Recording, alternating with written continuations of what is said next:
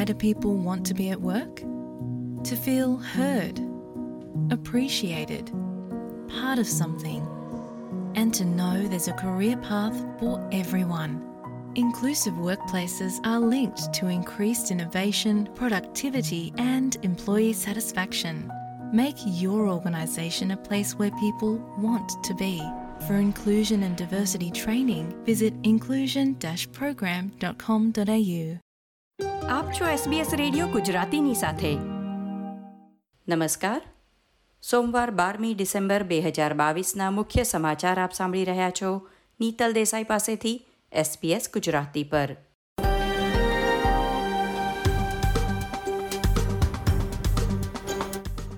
આજના મુખ્ય સમાચાર. ક્રિસમસની રજાઓ અગાઉ ઓસ્ટ્રેલિયન એરપોર્ટના કર્મચારીઓની હડતાલનું આયોજન. હજારો પ્રવાસીઓ મુશ્કેલીમાં મુકાઈ શકે. ન્યૂ સાઉથ વેલ્સ, ક્વીન્સલેન્ડમાં વાવાઝોડા, તોફાનની શક્યતા, તો વેસ્ટર્ન ઓસ્ટ્રેલિયા નોર્ધન ટેરેટરીમાં હીટવેવની આગાહી. ફીફા વર્લ્ડ કપમાં ઇંગ્લેન્ડના પરાજય બાદ ભૂતપૂર્વ કેપ્ટન ડેવિડ બેકમે ટીમનો બચાવ કર્યો.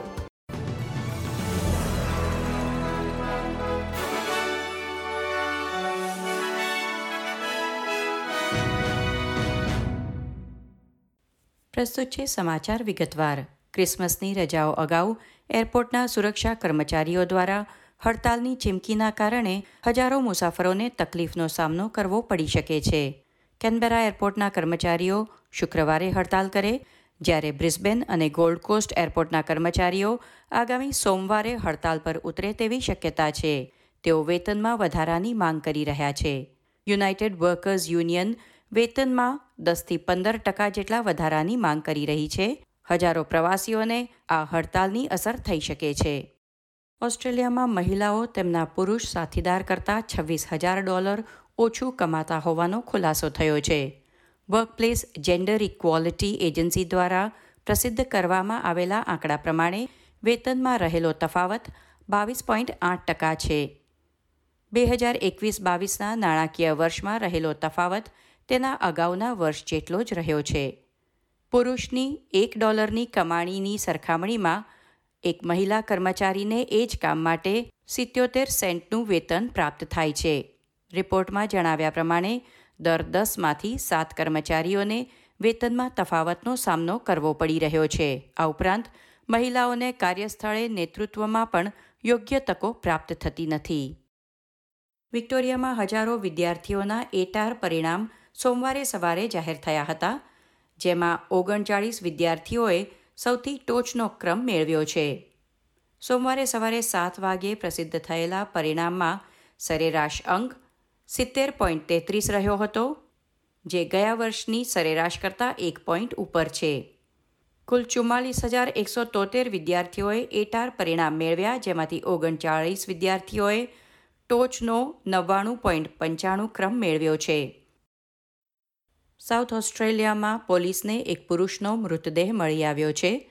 ઇમરજન્સી ફોન આવ્યા બાદ મરે રિવર નજીક રોસ લગુનમાં પોલીસને મૃતદેહ મળી આવ્યો હતો.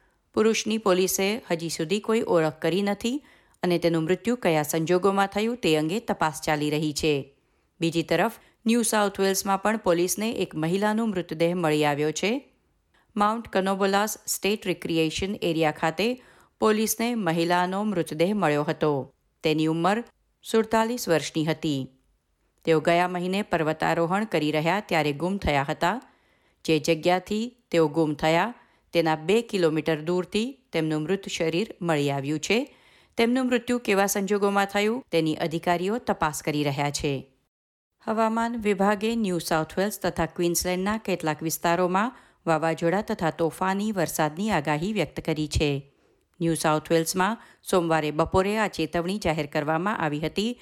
તે અગાઉ પણ સવારે વીજળી સાથે ધોધમાર વરસાદ જોવા મળ્યો હતો. આગામી કેટલાક કલાકોમાં ફરી એકવાર વાવાઝોડા, ભારે પવન અને વરસાદની શક્યતા છે.